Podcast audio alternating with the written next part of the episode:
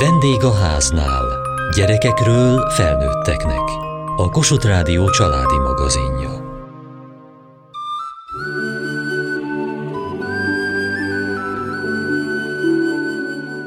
Harminc évvel ezelőtt indult a Vendég a háznál műsora Horváth Ida alapító főszerkesztő ötlete alapján, és merőben új szemléletet hozott a gyerekekről és a családokról való párbeszédben. A hazai médiában elsőként a gyerekek szemszögéből láttatta a környezetüket, a problémáikat és az örömeiket, a családjukat, a kapcsolataikat, és őket magukat is. Ünnepi adásunkban felidézzük a műsor indulását, utána járunk, hogy alakult néhány egykori riportalanyunk sorsa, és az is kiderül, melyek szerkesztőink legkedvesebb témái. Ezúttal a műsor készítői beszélgetnek egymással a stúdióban. Köszöntöm Önöket, Hegyesi Gabriella vagyok. A műsor címe sokáig fejtörést okozott a hallgatóknak. Horváth Ida ezt Halil Gibran a Proféta című írásából vette, amelyből most a gyermekekre vonatkozó részletet hallják Dunai Tamás előadásában. A gyermekeitek nem a ti gyermekeitek. Fiai és leányai ők az önmagát megörökítő életnek. Ők általatok, ám nem belőletek jönnek és jól lehet veletek vannak, nem a ti tulajdonotok ők. Szeretetet adhattok nékik, de nem az elgondolásaikat, mert nekik megvannak az ő saját gondolataik. És testüknek otthont is adhattok, de nem a lelküknek, mert a lelkük a jövendő házában van otthon, ahová ti nem látogathattok el, még álmaitokban sem. Igyekezhettek hozzájuk hasonulni, de ne akarjátok őket magatokhoz hasonlóvá tenni. Mert az élet nem halad visszafelé, és nem köt egyességet a tegnappal. Ti vagytok az íj, melyről gyermekeiteket, élő nyilakat röpíti a messzeségbe az íjász, aki látja a célt a végtelen ösvényein túl, s meghajlítja ereje hatalmával a húrt, hogy gyorsan és messzire szálljanak nyilai. Ti pedig nyugodjatok bele boldogan, ahogy az íjász meghajlítja az íjat. Mert miként szereti a nyilat, amit kirepít, akként kedveli ő az íjait is, ha szilárd.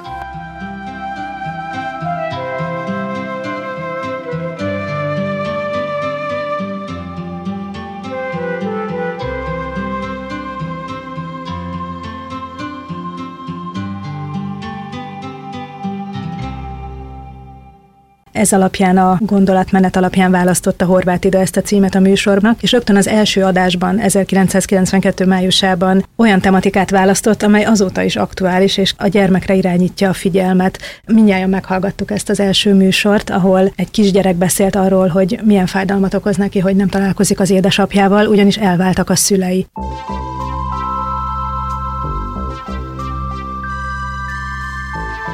Vendég a háznál. Gyerekekről felnőtteknek.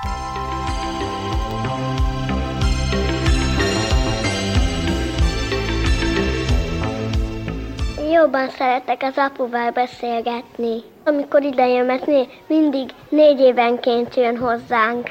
Már el, elvált, mert amikor már születtem, akkor már mindig mindig rosszalkodtam, és elment az apu, nem akarta, hogy többet rosszalkodjak, ne lássa, hogy rosszalkodjak. Ez ki mesélte neked? Anyukám, mert hát ő tudja. Tudja. Mindig egy évenként mondom, hogy mikor jön ez az apu. Milyen az apu? Hát nem emlékszem már. Hát elmúlt öt év is, mire megint láttam, de most már nem láttam azóta se. Mióta jöttem óvodába, azóta nem látom. Mert hát született már a gyereke, és hát azért nem tud jönni, mert hát félti, de nem kell félteni. Hát a felesége vigyáz rá. Nem kell azt félteni. Az apu is már elköltözött régen. Azóta nem láttam, mióta már növök. Azt se láttam már. Hiába telefonálunk neki, van telefona, felhív, de azt mondja, hogy vasárnap, vasárnap mindig ezt ígérgeti, és nem jön. Nem jön. Egyszer elmegyek hozzá, és megmondom neki, mert messze van, de azért én odáig elbírok menni vele. De akarunk, még taxival is el tudunk oda menni, ha akarunk. De most nem akarunk elmenni. Ez egy merőben újszerű szemlélet volt akkoriban, hogy a gyermek érzéseit és az ő gondolatait tolmácsoljuk vagy hangosítjuk ki. Mit szóltok ehhez? Mennyire tűnt ez, vagy tűnik ez most meglepőnek, vagy megindítónak, nem is tudom, hogy mondjam, ennek a kisgyereknek a szavai? Amikor én meghallgattam ezt a műsort, úgy gondoltam, hogy ez a riport akár egy 2022-es adásban is lemehetne. Juhász Tímea. Borzasztóan megható volt egyébként, ahogy ez a gyermek a saját gondolatait előadja a riporternek, szerintem bármelyik pillanatban örökérvényű lehetne. De a hozzáállás az mégiscsak nagyon újszerű lehetett 1992-ben. Süveges Gergő. Mert azért szerintem akár még mai szülőként is gyakran esünk abba a hibába, hogy azt gondoljuk, hogy mi tudjuk, hogy mi a jó a gyerekeinknek, és majd mi megmondjuk, majd mi neveljük őket, majd mi szeretjük őket, majd mi úgy csinálunk, hogy nekik jó legyen. És hogy talán-talán mostanában egyre többször vagyunk hajlandóak arra, hogy megkérdezzük a gyerekeinket is, hogy és ő hogy gondolja, és neki mi a véleménye, és neki mi esne jól. És az, hogy ez 92-ben már megtörtént az első adásban, nekem ez nagyon lelkesítő. Hát ez valami forradalmian új volt akkor. Szendrei Edit. Hát annyira a legújabb tudományos eredmények, pszichológia, szociológia, transgeneráció, tehát olyan témák merültek föl egyrészt a témákban is, másrészt semmilyen téma nem mehetett úgy, hogy gyerekriport nem állt volna mellette. Sőt, abból indultunk ki. Nem előre kitaláltuk a témát, hanem gyűjtöttünk valami kis gyerekszájat, valami kis gyerekgondolatot, és aköré szerveztünk egy egész adást sajnos nagyon aktuális, és még nem értünk a munka végére olyan értelemben, hogy ezek még ma sem evidenciák talán, hogy nem mi mondhatjuk meg, hogy ő milyen, hanem csak kíváncsian közeledhetünk, hogy ő milyen, és kísérhetjük nagyon tapintatosan.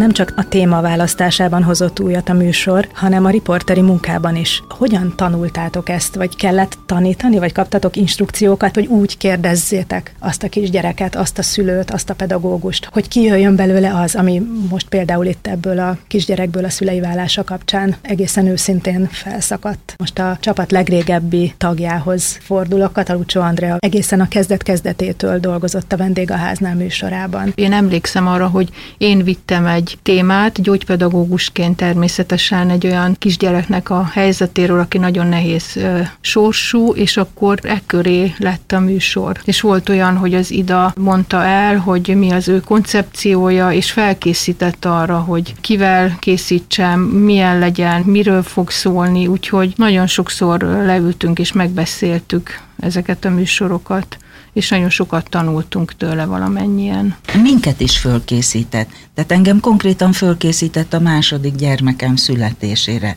A lányom születése után kerültem vissza, és utána csináltatott velem egy olyan adást, vagy egy olyan körképet, hogy menj el és kérdezz meg olyan szülőket, ahol már ott van a második gyerek, és azt mondta hozzá, hogy mert egy gyerek meg egy gyerek az nem kettő az a gyengét figyelem és tapintat, ahogy vezetett minket és a saját életünkben, azt nem lehet eléggé méltatni, igen. Igen, és hát Andi, neked sokat segített, gondolom az, hogy gyógypedagógus vagy, tehát eleve van egy ilyen indítatásod, vagy egy odafordulási módod a gyerekekhez. Ezért is választottad a vendégháznál műsorát? 96-ban végeztem el a, a rádiós tanfolyamot, és valóban amiatt, hogy, hogy a gyerekek érdekeltek, idánál jelentkeztem valahogy magától értetődő volt, hogy a vendégháznál műsorba kerüljek. Különleges témákat is felkaroltál, sokszor éveken vagy évtizedeken keresztül követted riportalanyaid sorsát. Két ilyen témára emlékszem, az egyik egy magyar kislányt örökbefogadó olasz házaspár volt, tavaly készítettél is ebből egy nagyszerű műsort. A másik pedig egy régebbi történet, ahol egy zongoraművésznek készülő kisfiú sorsát követted végig. Igen, ez egy nagyon érdekes történet volt. 1998-ban volt ez a Viski árvíz, és úgy kezdődött, hogy nagyon sok gyerek jött ide Kárpátaljáról, és felkarolták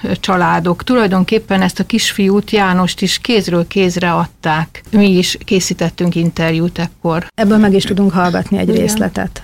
Mi ott voltunk, fél hétkor kinéztünk, már az utcába folyt a víz, tíz órakor már olyan nagy volt, hogy már kezdett szivárogni a deszkából, és már estére be is jött a víz térden felül. Te akkor mit csináltál, mikor ez történt? Segítettünk apunak behozni, amit még lehetett. Felmentünk a padlásra. Lehet ott élni abban a házban? Vizes, minden. És mit sajnáltál a legjobban? A zongorát, meg az ágyat, a három szekrényt. Ezt a riportot meghallgatta a Szent István lovagrend egyik tagja, és valamire felfigyelt. Mi volt ez?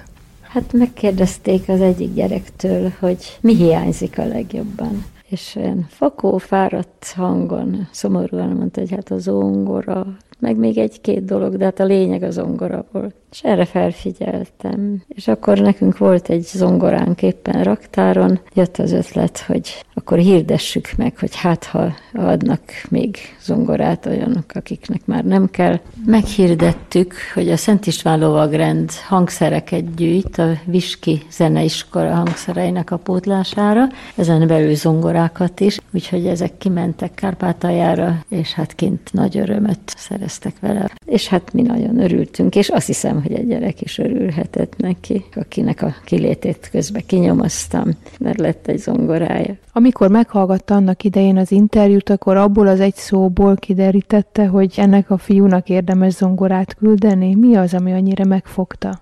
A szívfájdalom, ami kijött a hangján, és az jelentette nekem azt, hogy nagy veszteség érte, hogy a zongorája elpusztult. És megpróbáltunk segíteni, hogy legyen neki másik, és sikerült.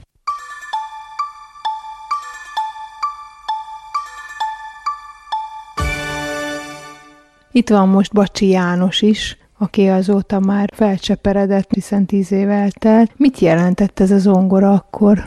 Akkor számomra mindent jelentett. Akkor én még a zenéskolába tanultam, és zongora nélkül elég nehéz lett volna elképzelni a gyakorlásom, és négy év múlva a tanárom javaslatára, amikor befejeztem a zeneiskolát, a zongári zenőművészeti szakközépiskolába felvételiztem, és sikeresen fel is vettek. Aztán közben eltelt ez a tíz év, és jelentkeztél a Liszt Ferenc Akadémiára, és nagy fordulat az életedben, hogy felvételt nyertél oda ugyancsak a Viski zongora tanárnő, mikor befejeztem a, a zongári szakközépiskolát, azt mondta, hogy mi lenne, ha megpróbálnám Magyarországon. Először úgy volt, hogy január közepén eljöttem ide Magyarországra meghallgatásra, többek biztatására, és így kerültem végül Szokolai tanár úrhoz, aki meghallgatott, és azt mondta, hogy érdemes, és sok szerencsét kívánt. Én be is adtam a pályázatot. Nekem azt az örömhírt, hogy az egykori kisfiút, Bacsi Jánost felvették a Zeneakadémiára, a Szent István Lovagrend egyik tagja mondta el. Mit jelentett ez önnek? Örömöt, egy tehetség, aki kibontakozhat. És ki mondta meg, hogy felvették ő? Hát ő maga, persze, telefonon rögtön, hogy sikerült. És azóta is tartják a kapcsolatot. Én Csöpi nénit már a második nagymamának tekintem. Ez számomra még a felvételi után is annyira hihetetlen volt, hogy fölvettek, mert nagyon sokan jelentkeztek, 50 körül, és abból, hogy engem is fölvettek, hát ez elképesztő. Hát sokáig nem tértem magamhoz, még most is olyan hihetetlen, hogy én oda járok.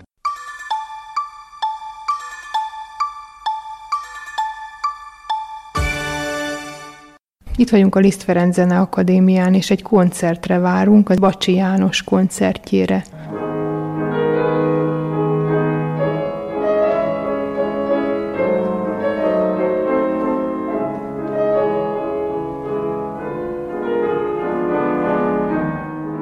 Ez a bizonyos diploma hangverseny 2007-ben volt. Azóta mi történt ezzel a fiúval, illetve fiatalemberrel? Továbbra is tartottad a kapcsolatot velük? Hát igen, az volt ebben a fontos nekem, hogy közvetlen hatása volt egy riportnak. Tehát, hogy valaki ezt meghallgatta, valamit érzett belőle, és egy ember élete elkezdett más irányt venni. Hát a mai napig is tartom a kapcsolatot Jánossal, aki zongoraművész lett, több iskolában tanít, azóta született két kisgyereke, és jól érzi magát, és azt mondta, hogy ha ez a történet nem így alakul, akkor ő valószínűleg otthon marad, és elkallódik. Tehát ebben ez is egy kicsi láncszem volt. Később is voltak támogatói, két fő támogató a most hallott néni, dr. Ferenc Csabáné volt, és a másik pedig dr. Kovács Péterné, akik mai napig szinte anyukájukként bánnak Jánossal, hiszen ő eljött, közben közben meghaltak a szülei,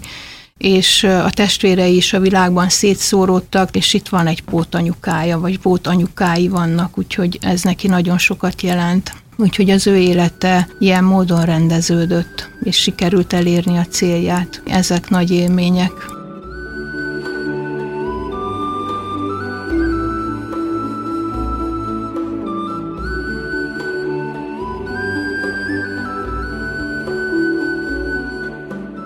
Juhász Tímea gyerekként került a rádióba, aztán később átült a túloldalra, és riporterként, megszerkesztőként dolgozott. És a vendégháznál csapatának is nagyon régóta tagja. Te is Idánál kezdted? Igen, Idánval én 2001-ben ismerkedtem meg teljesen véletlenül. Én előtte Miska bácsi leveles ládájában voltam először gyerekszereplő, később pedig segítettem Miska bácsinak a szerkesztésben egészen 2001-ig, és egyszer pont egy ilyen felvétel után csörögtem a, a pagodában, és ide ült velem szembe, beszélgettünk, és mondta, hogy hát érdekel-e esetleg, hogy mint riporter dolgozzak itt a műsorban. Nekem ide nagy mentorom volt. Minden egyes riportot az elején meghallgatott, megbeszéltük, mi a jó benne, hogyan kérdezzek, hogyan próbáljak viszonyulni a riportalanyhoz. Borzasztóan sokat segített nekem. Először érdekes volt, hogy én felnőttekkel készítettem riportot, nekem az könnyebben ment, és az utolsó tíz évben kezdtem el a gyerekek felé fordulni, mert mindig ide azt mondta, hogy a legnehezebb riportalanyok a gyerekek. Tehát őket megnyitni, ő hozzájuk közel kerülni, a bizalmukban lenni sokkal nehezebb, mint egy felnőtt embert. Aztán később Ilonával is dolgoztam együtt, ugye én azóta Keresztes Ilonával, Keresztes igen, Ilonával, aki a legutóbbi azó... időkig a műsor felelős szerkesztője Igen, volt. tehát Keresztes Ilonával, közben nekem született egy kisfiam, és én tanultam a műsorból, tehát olyan volt nekem, mint egy idézőjelesen szakkönyv, életkönyv. Én a műsoron keresztül figyeltem a saját fiamnak a fejlődését is, és szerintem nem csak én vagyok ezzel így, hanem minden szülő, illetve kismama, kispapa, aki hallgatja ezt a műsort, igenis rengeteg mindent tanulhat belőle. Így, ahogy Timi mondja, mi magunk is képződtünk.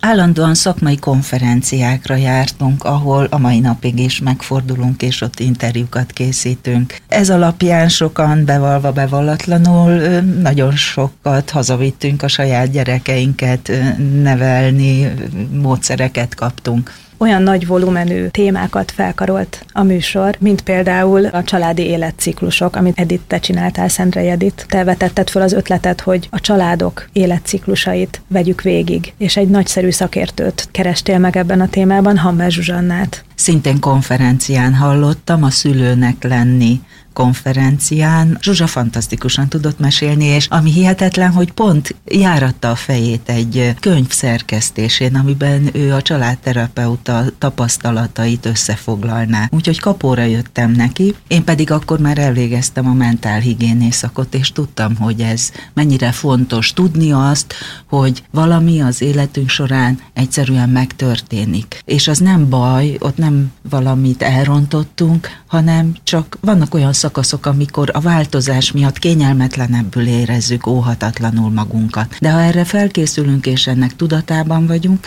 akkor ezeken sokkal könnyedebben túljuthatunk és sokkal jobban meg tudjuk őrizni benne a kapcsolatainkat is. És Zsuzsával fantasztikus munka volt ez. Nagyon sok héten keresztül 17 adás született. Említetted a mentálhigiénész szakot, amelyet elvégeztél. A műsor indított téged erre? Részben igen, részben pedig a saját személyes fejlődésem, a családunk fejlődése, és egy olyan szakmai kíváncsiság valóban, igen, hogy jobban felvérteződjek. Nálam a szakdolgozati témám nagyon a műsorhoz kapcsolódott annó, mert először 2001-ben elkezdtem kutatni a családbarát munkahelyeket, és az idezben is meglátta a lehetőséget, és később én voltam a műsornak az a riportere, aki a legfrissebb családbarát munkahelyeket bemutatja, és én annyira megszerettem ezt a témát, hogy később ebből a témából doktoráltam, és ez a fő kutatási területem is.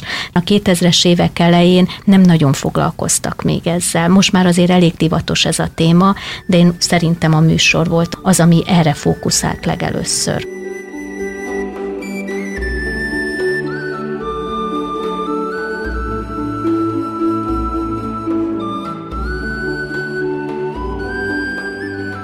Jelen vannak a műsorban a legfrissebb kutatási eredmények is, többek között Timinek köszönhetően is, ugyanakkor a hétköznapi családok és az egyedi történetek is megjelennek, és ebben Mohácsi Edith az egyik legjobb, aki sorozatokat is készített, például az Emmuska sorozat, ami egy kislány és a családja életét követte nyomon, amikor te beültél a nappaliukba. Hogyan jutott eszedbe egyáltalán ez a téma? Tulajdonképpen Ilivel találtuk ki, hogy jó volna egy egyszerű családot bemutatni, hogy hogy születik meg egy család. Ugye két ember szerelméből egyszer csak megszületik a baba, és egyszer csak családdá válnak, és hogy semmi különösnek nem kell történnie, hanem nézzük meg, hogy mi történik hónapról hónapra egy családban. És tényleg minden hónapban ellátogattam hozzájuk három éven keresztül, négy éven keresztül, tehát nagyon sokáig fogadtak ők engem, és aztán megszületett a második gyermek, meg megszületett a harmadik gyermek. 2017-ig jártam hozzájuk, amikor a harmadik gyerek megszületett. Készítettél ebből a sorozatból egy rövid összefoglalót, hogy mi történt Emma születésétől egészen Ábel a legkisebb gyerek születéséig. Ezt most meghallgatjuk, és van még egy meglepetésed. Ez már a bejátszóból is ki fog derülni. Vendég a háznál. A Kossuth Rádió műsora gyerekekről felnőtteknek. Apa, anya és Emuska. Folytatásos történet egy családról, ahol a szeretet a valóság sója.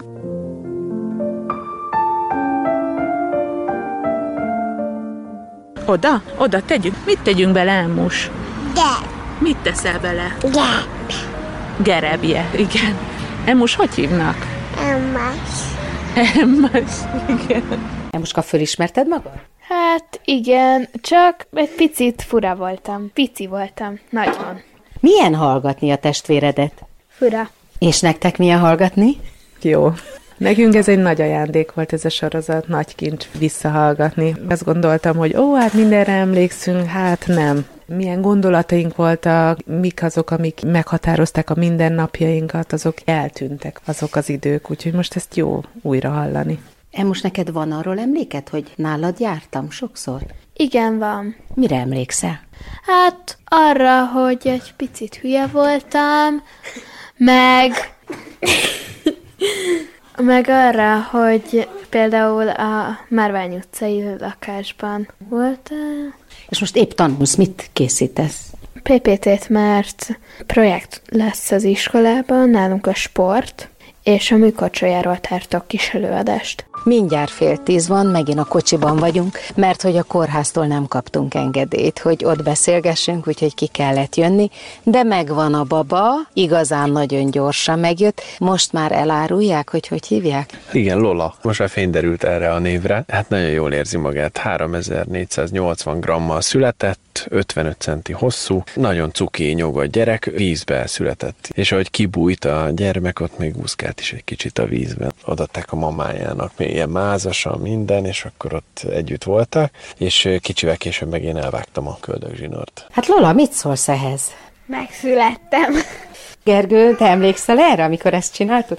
Én kristálytisztán emlékszem rá. Sőt, az akkori autómra is emlékszem, amiben ültünk. Jó érzés, hogy megörökítettük ezt ilyen professzionálisan. Igen. A Loláik, meg igazából az összes gyermekünk csomószor kéri azt, hogy akár esti meseként, Nem, hogy akkor mondd el, hogy hogyan születtem. És Nem, akkor nem ez a kérem. mese. Nem, Én nem igen, szoktam. ő nem. Papa, mama, Emuska is Lana, Sábel is Vége. Papa, mama. Ez én vagyok. És papa. Nola és Pille.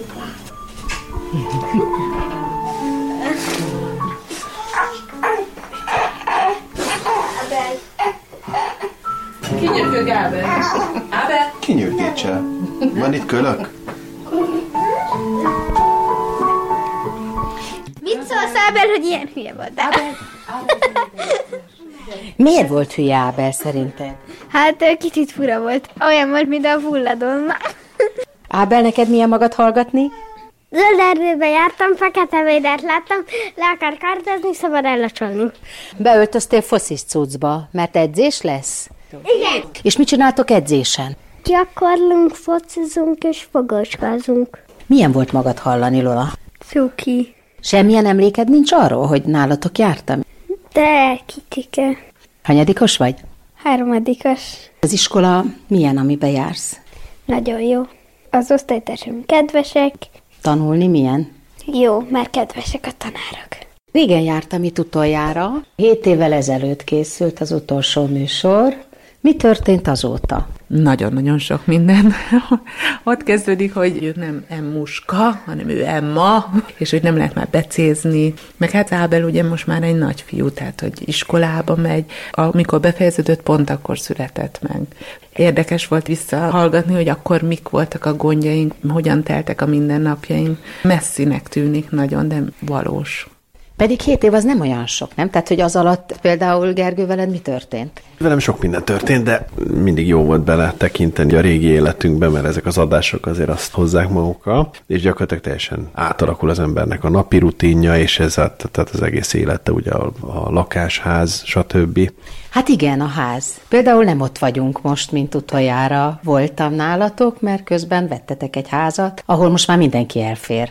Bizony, igen, sikerült váltani hitel segítségével, de most már elférünk mind. Mióta éltek itt? 19 nyáron költöztünk be, most már bejáratódott itt a rendszerünk. A két lány iskolás, Ábika még maradt egy évet az óvodába pluszba, de jövőre ő is kezdi az iskolát. Ábel nagyon fontos, nagyon szeret focizni. Most is éppen elment foci edzésre, de te meg közben elvégeztél egy egyetemet. Hát igen, az is közbe jött. 40 plusz évesen három gyerekkel munka mellett, vezetőbeosztás mellett nem annyira tűnik jó ötletnek. Most még azért a folyamat legvégén vagyok, de még benne vagyok. MSC egy mester diploma, amit elvézek. Te Kata, te pedig a doktoridat védted meg egy héttel ezelőtt. Igen, most, hogy így belegondolok 15 óta, hogy mennyi minden történt. Emmán kezdem azt érezni, hogy már minden perc ajándék, minden hétvége ajándék, mert egyre jobban nyit a kortársak felé, ami teljesen normális. A szakmai életem meg pszichodráma vezető lettem, ez is egy elég hosszú képzés volt, annak is a végére értem, illetve amikor az Ábel is bölcsödébe került, akkor döntöttem el, hogy karriert váltok, és egyetemre elmegyek doktorálni, és sikeresen teljesítettem négy év alatt a képzést, úgyhogy múlt héten megvédtem, mostan már doktor lettem. Na és akkor mi a jövő? Egyre jobban érzem azt, hogy így öten jól tudunk együttműködni, szívesen vagyunk együtt, és szívesen töltünk együtt időt.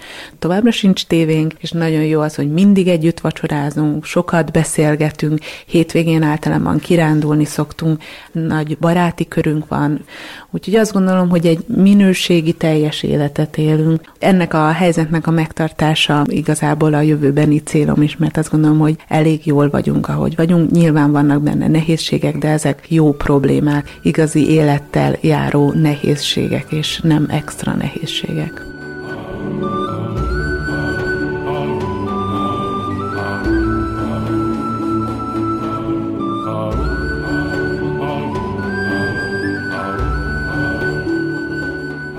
Hogy érezted magad, amikor újra elmentél hozzájuk, hiszen itt most Emmát már nagy iskolásként hallottuk? Igen, érdekes volt újból elmenni hozzájuk, meg találkozni a nagyszülőkkel, velük is találkoztam. Nagyon furcsa volt, hogy milyen, milyen sokat nőttek a lányok, és ugye a kisfiút meg akkor láttam utoljára, amikor újszülött volt. Tehát egyrészt ismerős is volt, másrészt meg egy idegen helyzet is volt. De hát mindenre jól emlékeztek, és nagyon örültek ők is annak, hogy visszaidézzük az emlékeket, bár hát ugye látszik, hogy a kis tinédzserek azért valahogy furcsán érezték magukat ettől. De ez egy olyan, olyan barátság, ami kialakult közöttünk, ami tulajdonképpen ez, ez most már mindig meg fog maradni. Annyira intim szférájukba beengedtek, ugye a bejátszásban lehetett hallani, hogy ott voltam a második kislány születésénél, akkor beszélgettünk, tehát tényleg annyira, hogy is mondjam, annyira közelengedtek, és annyira, annyira beengedtek az életükbe, hogy ez egy nagyon nagy ajándék nekem. Téged ennek a lehetősége vonzott a műsorhoz, hogy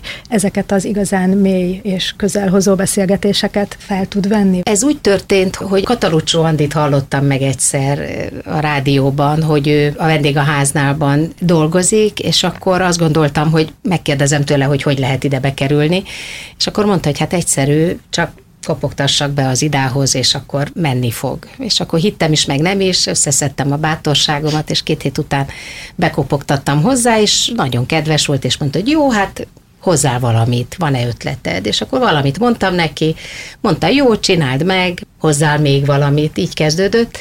De ezt én nem tudtam, hogy engem a gyereknevelés érdekel, fogalmam se volt. Én azt akartam, hogy kulturális műsorba dolgozzak a rádióban, mert az érdekelt, de aztán mégis itt maradtam, mert hogy valami kötődésem, vagy valami intuíció mégiscsak van a gyermekneveléssel kapcsolatban, és amit én nagyon-nagyon szeretek a gyerekekkel való beszélgetés, tehát hogy valahogy annyira izgalmas a gyerekeket megnyitni, és, és kibontani, és hogy igazán mély és őszinte gondolatokat, meg érzéseket belőlük kihozni, hogy számomra ez egy nagy kihívás, és nagyon-nagyon szeretem, és nagyon meg is vagyok tőle hatódva, hogyha egy ilyen szituáció történik. Ebből lehet műsor csinálni, hogy ott ülök és veszem föl a mindennapi életet, hogy ez mitől lesz érdekes, és aztán persze hallja az ember az első perctől, hogy ettől, hogy ez az élet.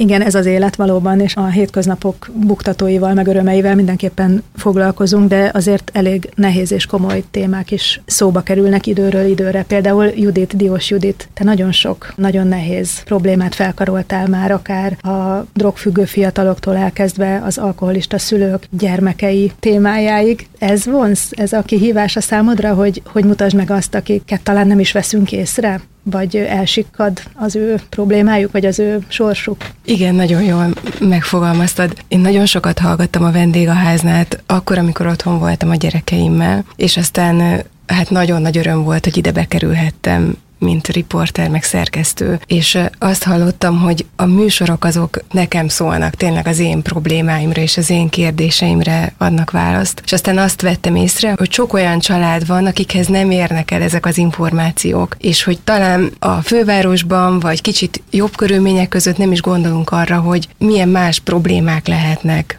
egy életben, hogy milyen nehéz körülmények közé születhetnek gyerekek, hogy hogy nem tudnak vállalni egy gyermeket, hogy egyáltalán mi van akkor, hogyha egy nagyon sérült, lelkileg terhelt családban nő fel valaki, és hogy ezekről is nagyon jó, hogyha beszélünk, mert hogy azt gondolom, hogy a műsorainknak a legnagyobb értéke az, amikor valaki meghal egy olyan gondolatot, olyan segítő szót, ami őt abban az adott helyzetben, ahol éppen van, egy picit tovább lendíti. Bármilyen területen egyszerűen utat mutat neki, hogy hol érdemes segítséget kérni, hogy más hogyan oldotta meg ezt a problémát, hogy más hogy kért segítséget. Előfordult, hogy kézzelfogható eredménye is volt annak, hogy a műsorban te megmutattál egy nehéz élethelyzetet. Igen, volt egy ilyen eset, hogy egy kaposvári alapítványhoz, a mélyben és reményben alapítványhoz mentem el. Ott bemutattunk egy családot, akik házra gyűjtöttek, és aztán az történt, hogy nekik az adott egy kis továbblépési lehetőséget, hogy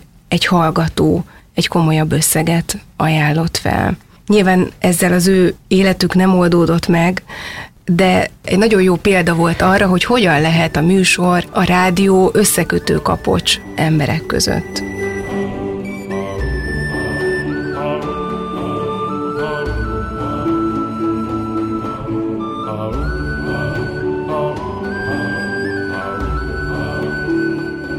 Ez én számomra nagy példakép a Keresztes Ilona, akinek a műsorait nagyon sokat hallgattam otthon, és egészen elképesztő volt számomra, hogy például a szerdai telefonos beszélgetéseket vezette, hogy hogyan derültek ki teljesen láthatatlan problémák ezekben a beszélgetésekben, hogyan jutottak el egy apró pici jeltől, nehézségtől egy sokkal komolyabb nagyobb gondig, és hogy így beszélgetni, és így hagyni időt az interjú alanynak, ezt nagyon jó volt tőle megtanulni.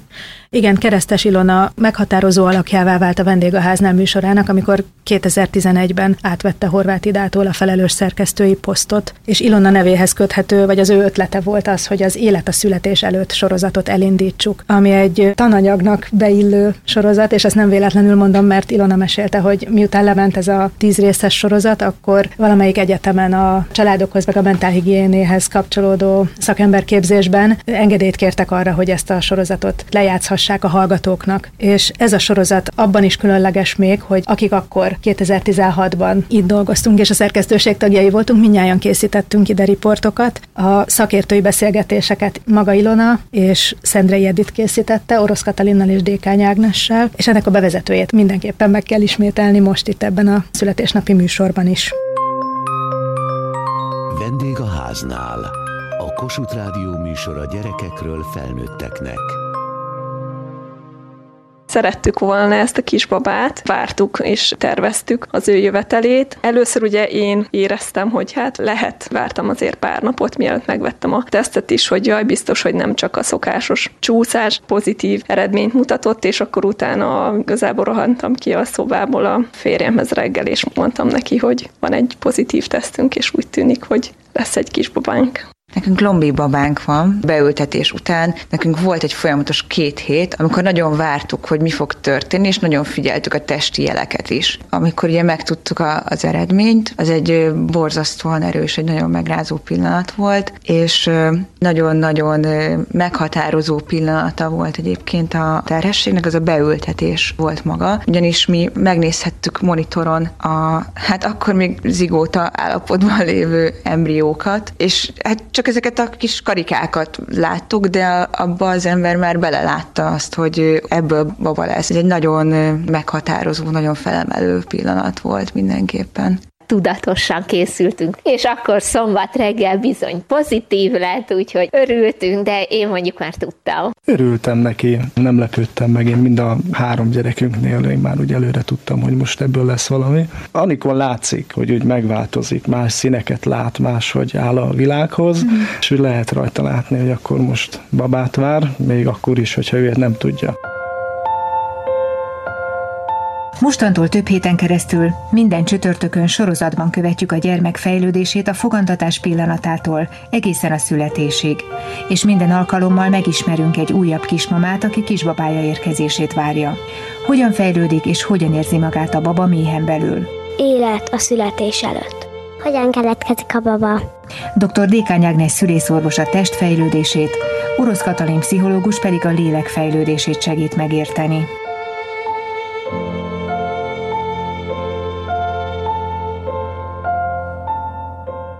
Hogyha nagyon messziről nézzük a naprendszert, egy elenyészően pici pötty az egész világban. Ugyanígy ez a két pici sejt elenyésző az egész testben, hiszen sok-sok-sok milliárd sejtünk van. Orosz Katalin pszichológus.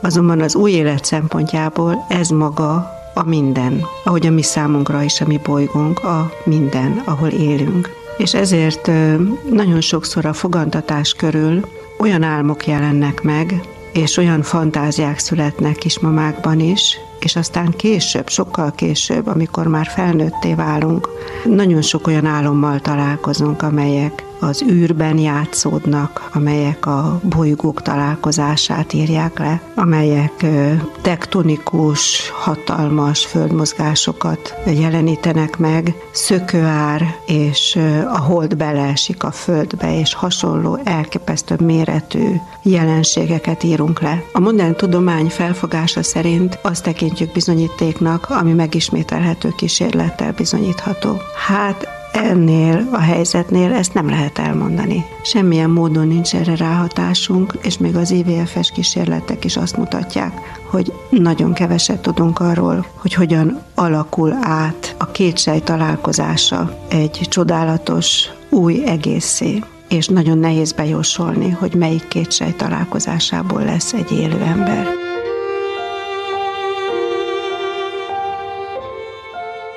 Ilona szívügyének tekintette, és azóta is a szívügyének tekinti a magzatok a születés előtti élet védelmét és minél szélesebb körben való megismertetését minden korosztályjal, a gyerekektől kezdve egészen a felnőttekig, az édesanyákig, édesapákig, és azóta is ezzel foglalkozik, amióta 2021-ben elköszönt a vendégháznál műsorától. Azóta egy év eltelt, és új tagokkal bővültünk. Végre van a műsorban egy férfi és egy édesapa szerkesztőként, aki az apai és a férfi szempontokat hozta be a műsorba, Süveges Gergő. Te mióta ismered ezt a műsort, mióta hallgattad? Most, ahogy itt beszélgettetek a múltról, 92-ben én még gimnáziumba jártam, úgyhogy az a gyanúm, hogy akkor nem hallgattam a műsort. De hát valószínűleg, amikor mi összeházasodtunk, ez 2000-ben volt, az első gyermekünk 2003-ban született, úgyhogy akkor hirtelen érintetté váltam. Úgyhogy az a gyanúm, hogy akkortól tudatosabban figyeltem. És voltak is olyan időszakok a televíziós munkám mellett, amikor a műsor sugárzásának időpontjában otthon voltam, és akkor volt olyan, hogy a feleségemmel együtt hallgattuk.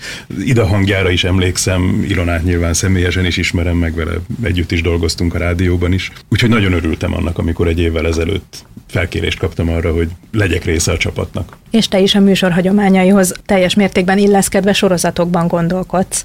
Amúgy is nagyon szeretem a különböző témákat sok oldalról körüljárni. És 21-22 percen nagyon sok oldalra nem mindig ad lehetőséget. Részben ezért gondolkodom sorozatokban, mert egyrészt az volt az elképzelésem, hogy férfiakkal kapcsolatos témák témákkal, illetve apasággal kapcsolatos témákkal szívesen foglalkoznék a műsorban, de ha csak egy-egy témát veszek, akár férfiakkal, akár apasággal kapcsolatban, az is olyan gazdag lehet, amit nagyon nehéz egy műsorban körüljárni. Például eszembe jutott az, hogy örökbefogadásról nyilván sokat beszéltetek már a műsorban, de vajon volt-e szó örökbefogadásról apaszemmel? És hát ahányféle örökbefogadás létezik, nyilván annyiféle apaszemszög létezik, úgyhogy például nagyon örülök annak, hogy ebből kerekedhetett egy sorozat. De ilyen sorozat volt az, amikor a, a szeretett nyelveket vettük végig, kifejezetten megint csak apaszemmel. És hát egy ilyen sorozat az is, amelyik most is fut, az apa kérdések sorozata, amelyik pedig kifejezetten az apasággal kapcsolatos dilemmákat, kérdéseket, örömöket, meg nehézségeket mutatja be. Ez a sorozat egy kicsit más felépítésű, mint a megszokott vendég a háznál műsora, hiszen stúdióban ülsz egy szakértővel és egy gyakorló apukával, és velük beszélgettek az éppen kitűzött témákról. És hát arra törekszünk, hogy a szakértő is apuka legyen. Nagyon élőn és egymás szavába vágva sokszor beszélgettek egymással, és ez a forma sem idegen egyébként a vendég a háznál műsorától, hiszen még Keresztes Ilona és Mohácsi Edit találták ki a válaszutak rovatot, amelyben fiatalok beszélgettek beszélgetnek. Tíz évvel ezelőtt indult a válaszutak rovata. Edit, hogy találtátok ezt ki? Miért gondoltátok, hogy szükség lenne arra, hogy a gyerekek egymással beszélgessenek, és ne egy moderátor segítségével, egy műsorvezetővel? Tulajdonképpen az Ili ötlete volt, hogy az egész magyar médiából hiányzik a tinédzser korosztály. Nincs sem nekik, sem róluk, sem velük készült műsor és ezért volt az az ötlete, hogy keressünk tizenéves fiatalokat, és próbáljuk meg, hívjuk be őket a stúdióba, és beszélgessenek arról a témáról, ami őket érdekli. Nem gondoltuk, hogy, hogy ennyire hosszú lesz, hogy ennyire sikeres lesz, de azt gondoljuk, hogy nagyon fontos, hogy megszólaljanak a gyerekek, tulajdonképpen teljesen hétköznapi középiskolások, és olyan témákat veszünk elő, ami igazából őket érdekli, mert arról tudnak jól beszélni. Edith Ilonával közel tíz éven keresztül pátyolgattátok a fiatalokat, beszélgettetek velük az adáson kívül, programokat szerveztetek, segítettetek felkészülni, de én emlékszem arra, amikor felvetettétek azt a gondolatot, hogy talán egy hozzájuk közelebb álló korosztályból kellene szerkesztőt hozni, aki jobban beszél az ő nyelvükön, és Geri Klára így így került a csapatba. Klári, te 20 éves vagy, és most te vagy a válaszutasok anyukája idézőjelben, mert inkább a nővérük. Téged mi vezetett a válaszutakhoz? Engem egy közmédia nap vezetett a válaszutakhoz még 2014-ben, mikor én még javában gimnazista voltam. Az egyik sátorban a válaszutasok ültek és beszélgettek, és ez nagyon megtetszett nekem. És bár akkor nem volt merszem jelentkezni, hogy akkor én is szeretnék válaszutas lenni, amit azóta nagyon bánok, hogy kihagytam, de én akkor ugye elhatároztam, hogy akkor én rádiózni, mi pedig magyar rádiózni, Kossuth rádiózni szeretnék, és akkor Ilona segítségével kerültem ide a rádióhoz, és az ő szárnyai alatt növekedtem. Míg végül aztán azt mondta, hogy akkor jöjjek, és akkor válaszutak. Jöjjek, videózzak, fotózzak, hallgassak bele, hogy hogy készülnek az adások, meg ott vágni. És aztán egyszer csak ott álltam magam, hogy ülök mellette, és hallgatom az ötleteit, és bevont ebbe a beszélgetésbe, és aztán megkért, hogy, hogy vigyem tovább, és ez számomra egy hatalmas nagy megtiszteltetés volt, és egy előrelépés, illetve hát óriási felelősség. Hétről hétre összeszedni azt a csapatot, és kiválasztani azt a témát, ami elég mély, de mégsem bántó, viszont legalább annyira tabu, mint amennyire népszerű. És közben nem mellesleg elvégezted a kommunikációs szakot az egyetemen. Igen, és riporterként dolgozom most ugye itt a Kossuth Rádióban, de mégis azt szoktam mondani, hogy ha valaki megkérdezi, mivel foglalkozok, hogy riporter vagyok, és a Válaszutak műsor szerkesztője, mert hogy én ezt szeretem a munkámmal a legjobban. Abban az évben, amikor Ilona elment ettől a műsortól, elköszönt tőlünk, abban az évben nem csak az én státuszom változott meg itt a szerkesztőség tagjaim belül, hanem Gabi a tiéd is, tehát te lettél a felelős szerkesztője ennek a műsornak. Téged mi vezényelt, mi hozott ide? Meg tudom erősíteni azt, amit te mondtál az előbb, amikor a felelősségről beszéltél, hogy óriási felelősség a válaszutak csapatát igazgatni, terelgetni. Nekem ez legalább ekkora a felelősség, sőt, amit Ilona rám bízott, illetve felkért, hogy vegyem át az ő szerepét. Hatalmas megtiszteltetés, de hatalmas felelősség is. 2014-ben kezdtem el riportokat készíteni mindenkinek, Editéknek, Ilonának, és aki felkért, hogy menjek el, szaladjak el az óvodába, vagy kérdezzem meg a saját kis fiaimat, akik akkor kettő, négy, illetve hat évesek voltak. Sokat tanultam én is a műsorból. Annak ellenére, vagy amellett, hogy egyébként én riporterként dolgoztam már korábban is a magyar televízióban, de hát egyrészt a televízió más műfaj, másrészt más témákban. Tehát ez mindenképpen újdonság volt, viszont nagyon-nagyon örültem, és én is otthonról a rádió készülék mellől vagy elől ismerem a műsort. Nagyon sokat segített nekem ez a műsor a saját gyerekeimmel kapcsolatos dilemmákban is. Tehát én is a másik oldalról jövök,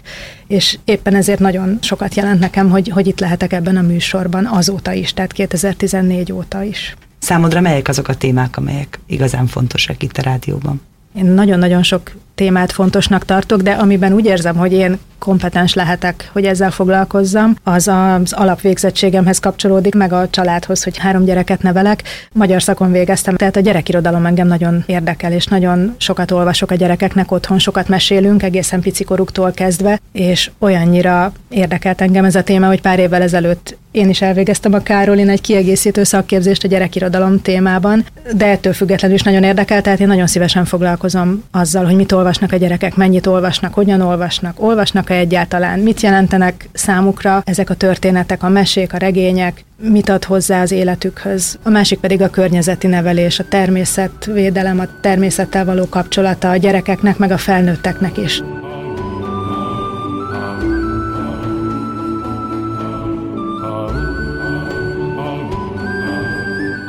Azzal kezdtük a műsort, hogy 30 éves a vendég a háznál, a válaszutak rovat pedig 10 éves lesz szeptemberben, úgyhogy egy újabb születésnapra készülünk majd. Kláriék jelentkeznek majd a válaszutasokkal ősszel, a nyári szünet után. Hát nem csak ezzel készülünk, hanem ősszel elindul egy különleges rovata a válaszutaknak, mert igen, sokan vannak már, akik leérettségiznek idén, illetve olyanok, akik akár most egyetemüket is befejezik. Ezért ők azt határozták el, hogy szeretnének egy egyetemista rovatot csinálni a diák rovaton belül. Szóval havi egyszer övék lesz a mikrofon, és azokról a témákról fognak majd beszélgetni, amelyek nem a gimnazistákat, hanem az egyetemistákat érintik. Az albérletről, a munkavállalásról, az első munkájukról, az egyetemi világról, táborokról, saját pénztárcájukról, arról, hogy hogyan léptek a felnőtté válásnak az útjára. Természetesen nem csak ez a nyolc ember dolgozott ebben a szerkesztőségben, mint ahogy szóba is került már egy-két név, főként a két felelős szerkesztő, akik 20, illetve 10 évig vitték a műsort, hanem nagyon-nagyon sok tehetséges riporter, akik a saját egyéniségüket, a saját témáikat, ötleteiket behozták a műsorba. Ők is a részei voltak ennek a csapatnak, és a vendégháznál történetének mindenképpen a részei. Mi pedig a 30. születésnap után is töretlenül folytatjuk tovább a témáinkat, folytatódik az apakérdések rovat, újabb és újabb sorozat ötleteink vannak, és apránként lépésről lépésre változtatunk a műsor szerkezetén is. A témák természetesen mindig azok, amelyek a családokat, meg a gyerekeket, a szülőket, pedagógusokat és mindenkit, aki gyerekekkel kapcsolatba kerül, foglalkoztatnak, és azt hiszem, hogy elég sok dolgunk lesz a jövőben is.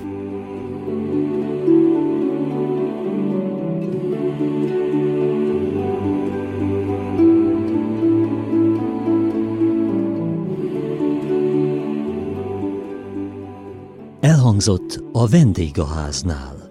Közreműködött Kataluccio Andrea, Diós Judit, Geri Klára, Hegyesi Gabriella, Juhász Tímea, Mohácsi Edit, Süveges Gergő, Szendrei Edit, a gyártásvezető Mali Andrea, a felelős szerkesztő Hegyesi Gabriella.